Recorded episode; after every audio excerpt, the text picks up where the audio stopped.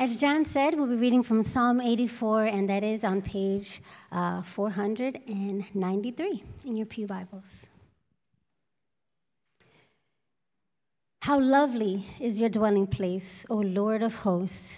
My soul longs, yes, faints for the courts of the Lord. My heart and flesh sing for joy to the living God. Even the sparrow finds a home, and the swallow a nest for herself, where she may lay her young. At your altars, O Lord of hosts, my King and my God. Blessed are those who dwell in your house, ever singing your praise. Selah. Blessed are those whose strength is in you, in whose hearts are the highways to Zion.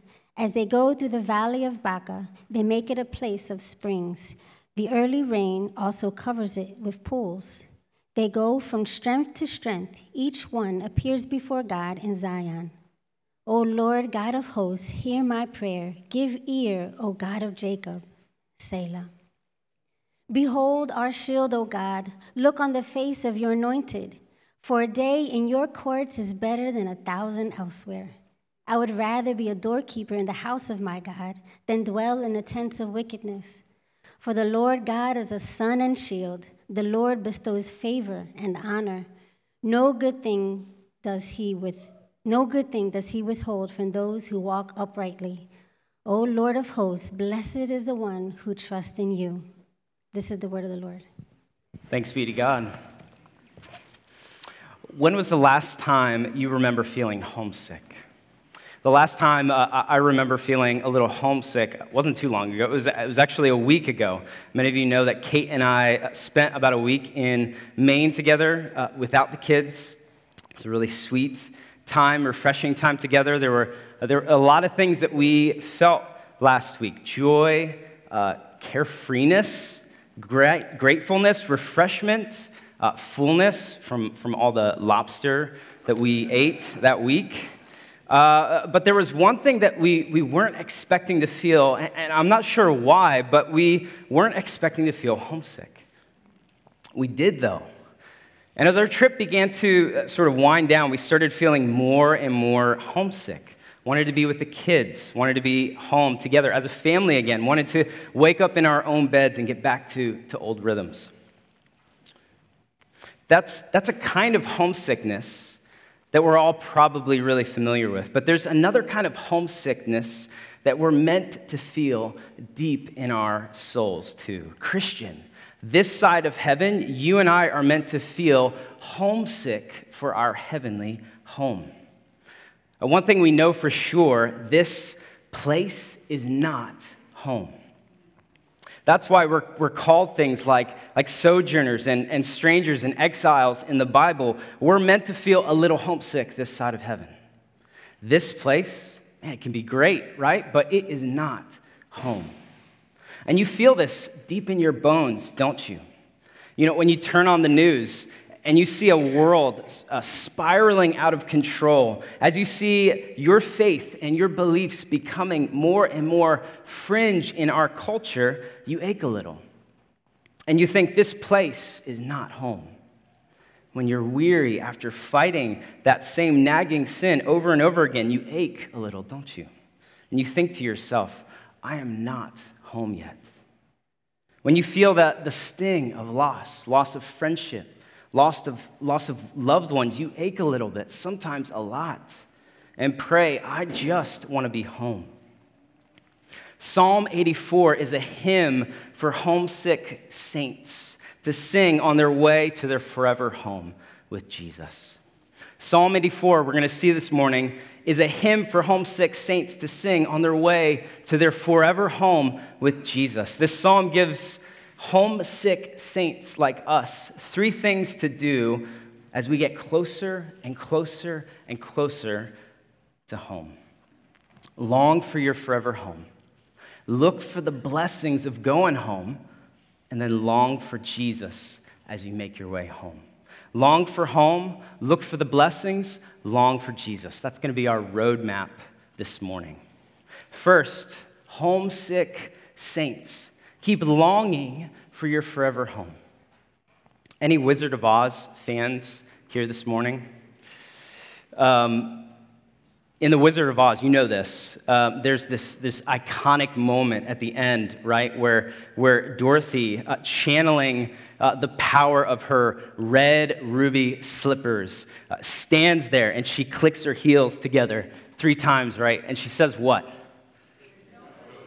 There's no place like home. There's no place like home. There's no place like home.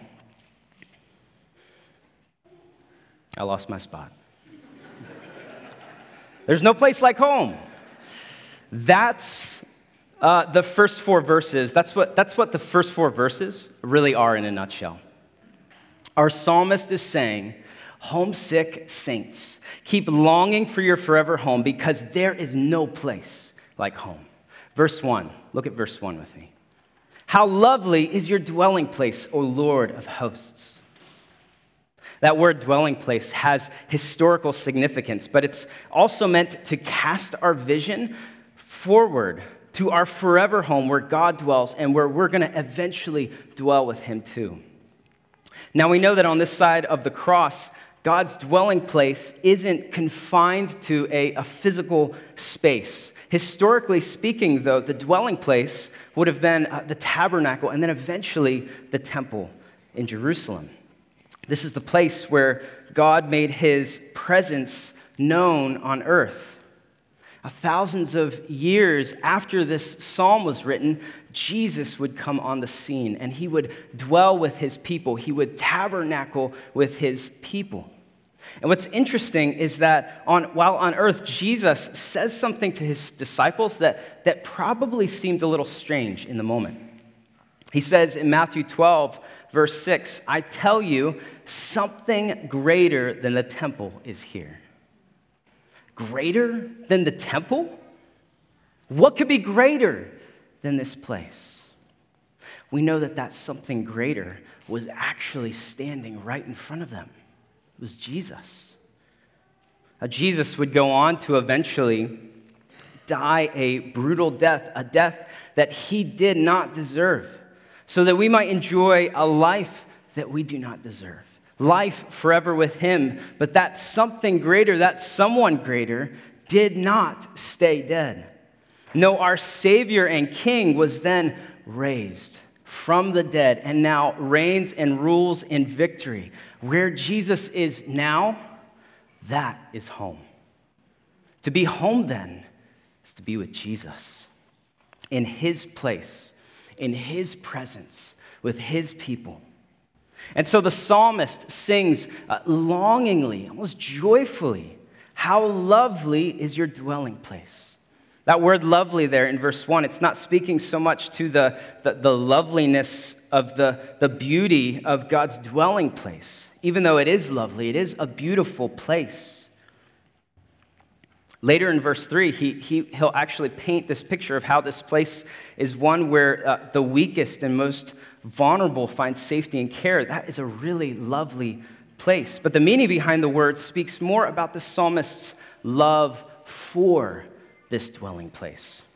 So he says something like, How much I love your dwelling place, O Lord of hosts. Like when I think of all the places I could be, there is not one place I would rather be more than your dwelling place.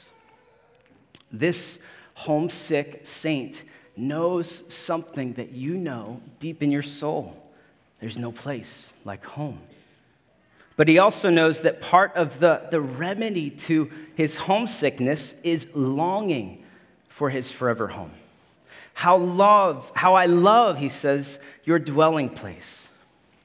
We're going to see that this strong emotion, this deep affection, is weaved all throughout Psalm 84. It's why he will later say in verse 10 For a day in your courts is better than a thousand elsewhere. These feelings of longing only seem to go deeper, they intensify in verse 2. Look at verse 2. He says, My soul longs, yes, faints for the courts of the Lord. My heart and flesh sing for joy to the living God.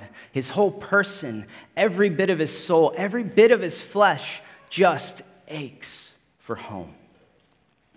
There is no place he'd rather be. Why? Because he says, This is where the living God is. This is where the living God dwells. What I want more than anything in this life, he's saying, is to be in the presence of the living God.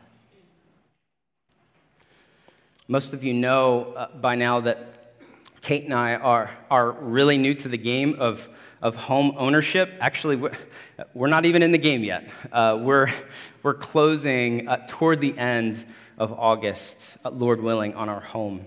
Uh, then I guess uh, we'll officially be in the game. Uh, but, a, but a phrase that we've heard thrown around a good bit, I'm sure you've heard this phrase too, um, is this idea of finding a forever home.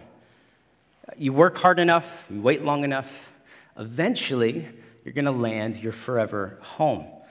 This is the dream, right? Or so we're told, finding the place that we can f- finally call uh, our forever home. Just last summer, uh, neighbors of ours moved away um, and, and, as I was talking with the husband, excited about this move, asking him about this move, he said, uh, We're moving, we're building our forever home uh, on this little plot of land in Lancaster. And in my heart, I was like, Ah, that, that's wonderful. They made it. Good for them. Maybe that'll be us, our family, one day. I'm not saying uh, there's anything wrong uh, with living in beautiful homes or working hard to give your family good things.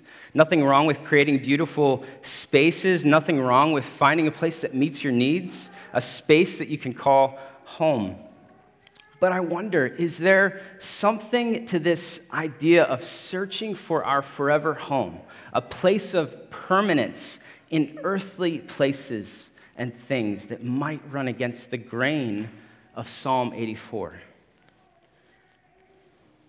I don't know about you, but I can be so seduced into believing that this life is as good as it's going to get. Do you ever feel that pull? Our money makes us feel really safe, uh, really secure, powerful. It has a way of seducing us into thinking this life is as good as it's going to get. The things that, that our money can buy us, they seduce us into thinking that this life is as good as it's going to get. Uh, maybe that promotion at work, it can seduce us into believing this life is as good as it's going to get. And I wonder, what are some of the ways you feel seduced, maybe even this morning, into believing that this life is as good as it's going to get? Maybe take it a step further and ask yourself what are some ways that I'm trying to sort of remedy this homesickness that I'm meant to feel with the temporary stuff of this life? There's so many ways that we try to treat our homesickness, aren't there? We look to money, we look to sex, we look to alcohol, we look to our careers, we look to all sorts of things. But have you ever noticed that none of these things ever seem to satisfy us in the end, do they?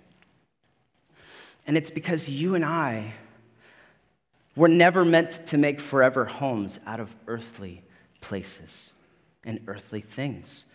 Sort of reminds me of what Jesus says in Matthew 6. He says, Don't lay up for yourself treasures on earth where moth and rust destroy and where thieves break in and steal. For where your treasure is, there your heart will be also.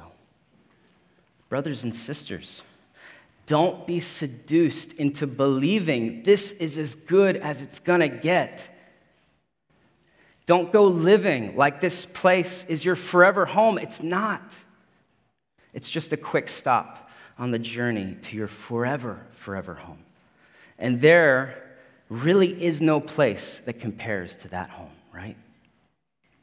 So when you feel the pull, and you're gonna feel this pull, some of us are even feeling it this morning, to make this place our forever homes. Find ways to stir up that longing in your soul for your forever, forever home.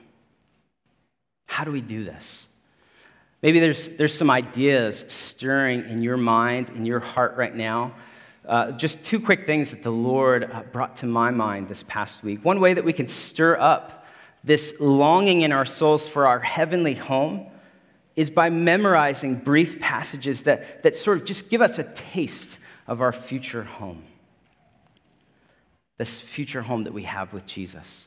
One of those passages of the years for me has been Revelation 21, 3 and 4. It's up on the screen. Says, I heard a loud voice from the throne saying, Behold, the dwelling place of God is with man. He will dwell with them, and they will be his people, and God himself will be with them as their God.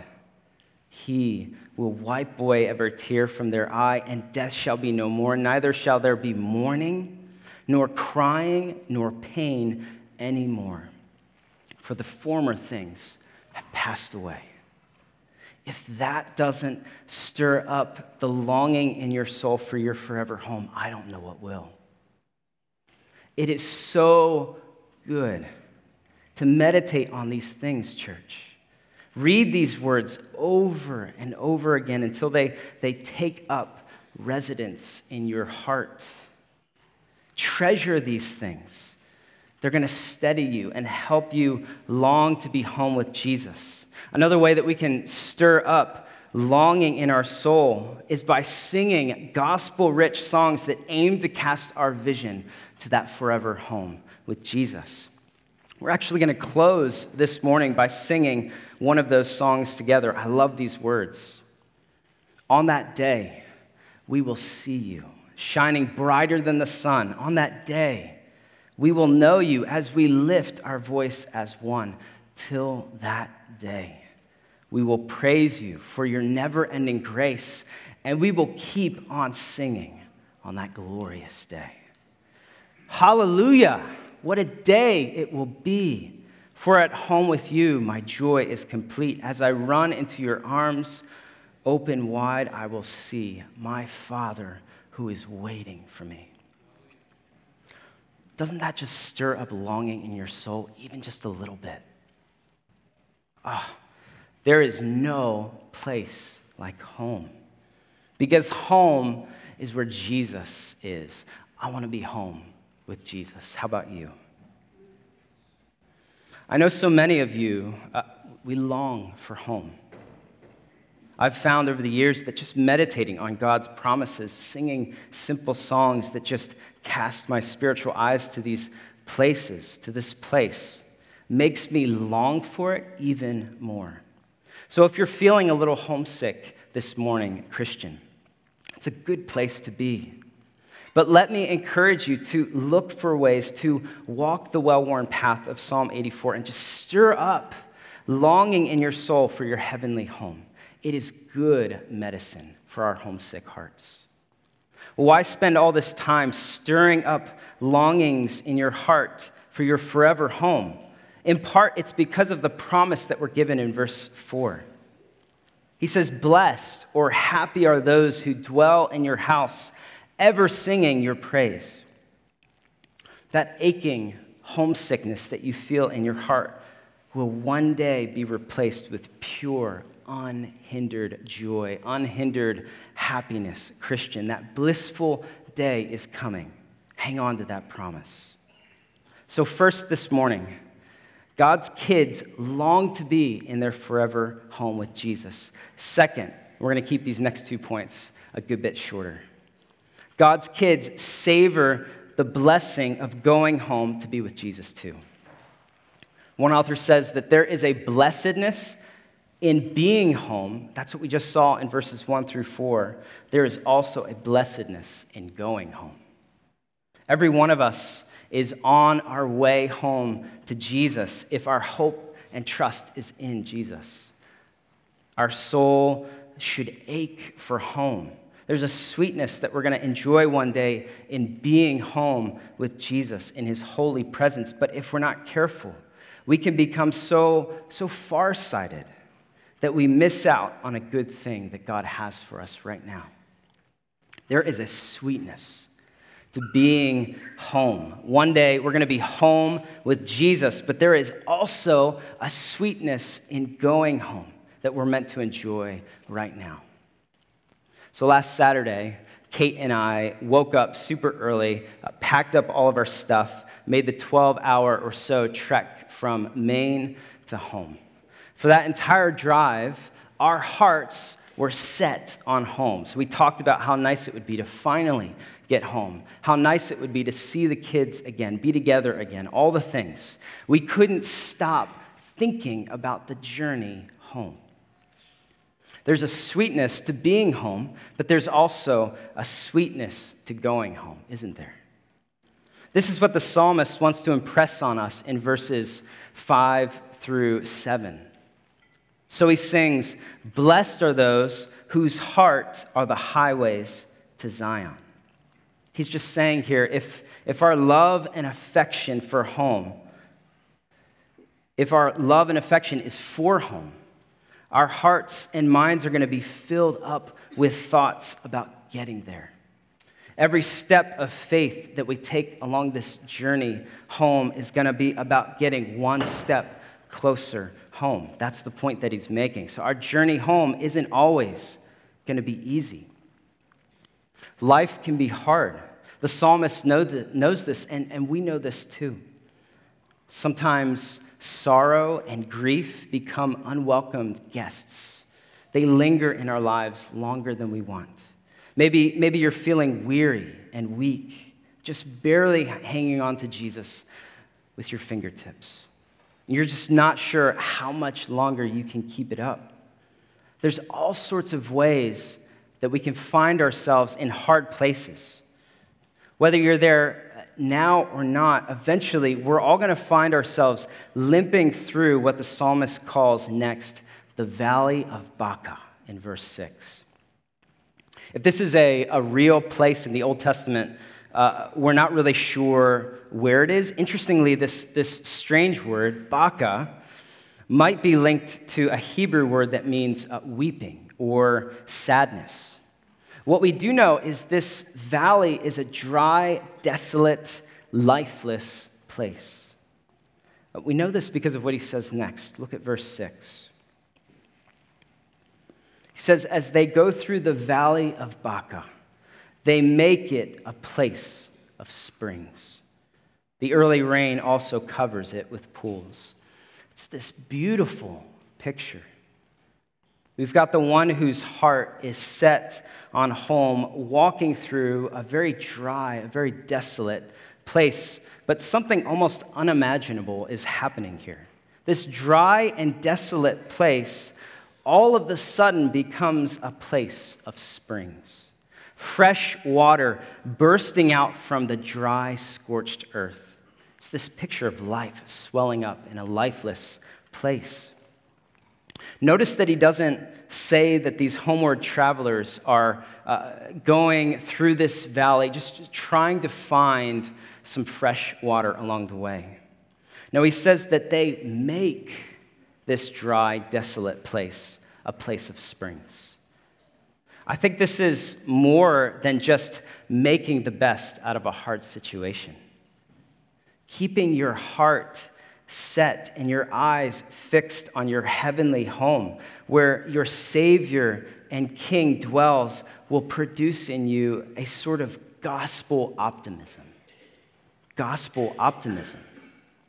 Our optimistic friends, they tend to be a little bit more hopeful, a little bit more confident about the future, right? Maybe you are the optimistic friend.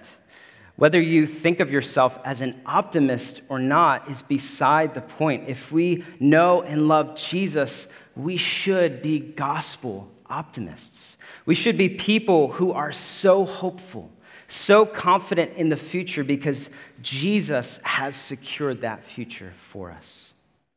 God may uh, lead you through a really dry and lifeless place for a season. Some of you are there right now. But listen, our hard places don't have to be hopeless places. With Jesus, hard places can be hopeful places. Hard places can be hopeful places. So, with hopes tethered to Jesus and hearts set on making it to our forever home, we're going to be like the one that the psalmist says in verse 7 traveling through this life from strength to strength until one day, finally, each one of us appears before God. I can't wait for that day. Can you? No more death. No more tears. No more sickness. No more mourning. No more pain. Come, Lord Jesus. Come.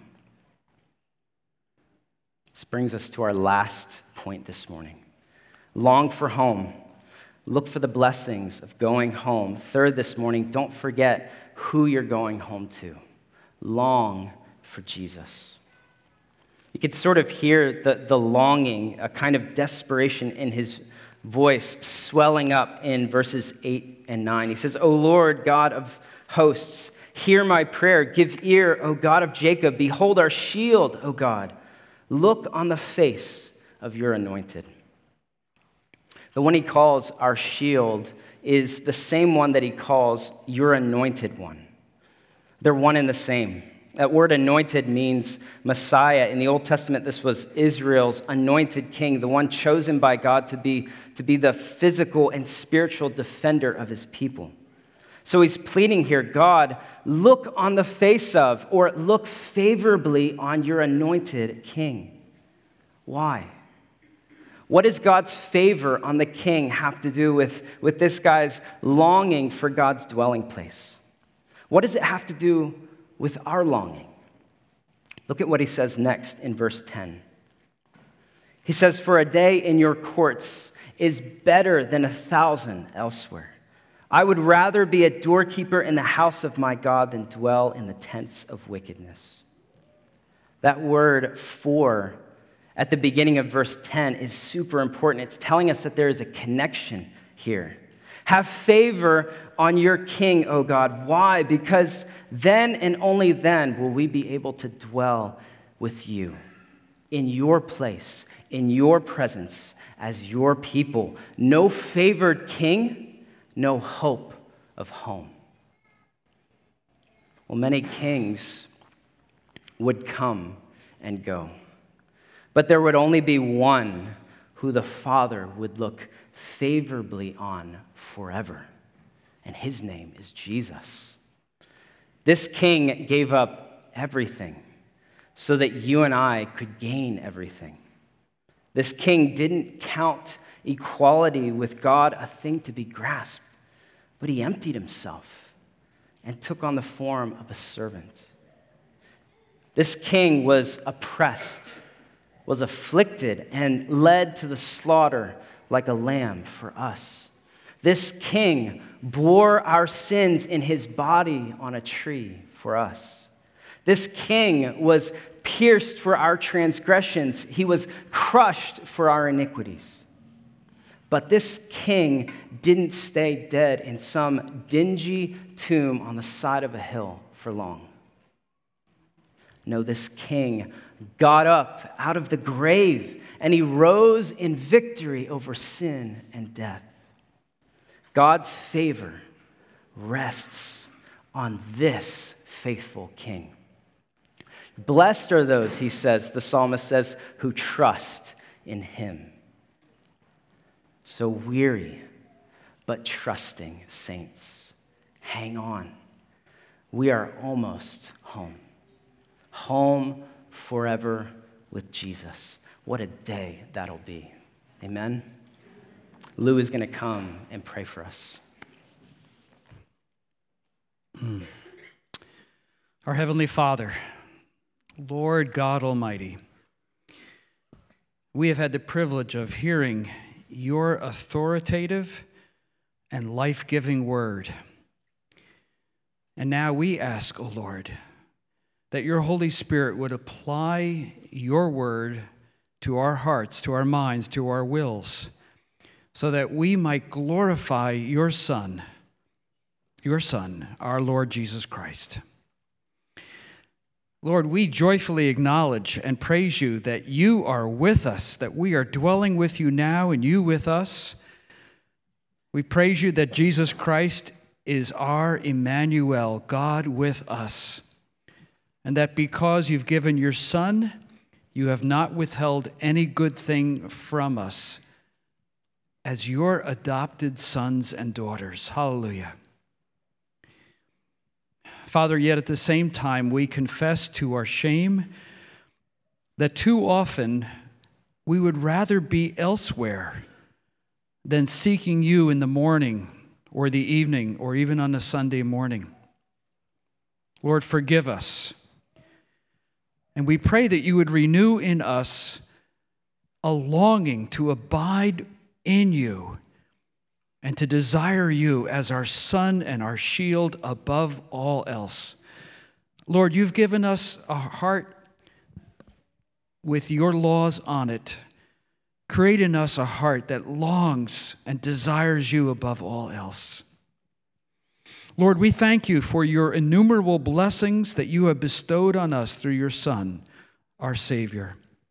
And we pray that we would cherish this intimate, abiding relationship that we can have with you so that we might grow in our wonder and our appreciation of knowing you so dearly. And Father, we would also ask that those who are looking for happiness and satisfaction, those who are looking for their forever home here, in fading and vain pursuits and pleasures, that they would see and we would be reminded of, of the futility of such an effort. And Lord, that your Spirit would move us to seek you to be the greatest joy of all. Father, as we put your word into practice in our lives, may our lives and our words be a testimony to the world that there is something greater and more joyful and desirous than even the best home on earth. And we ask all this and give you thanks in the precious name of our Lord and Savior, Jesus Christ. Amen.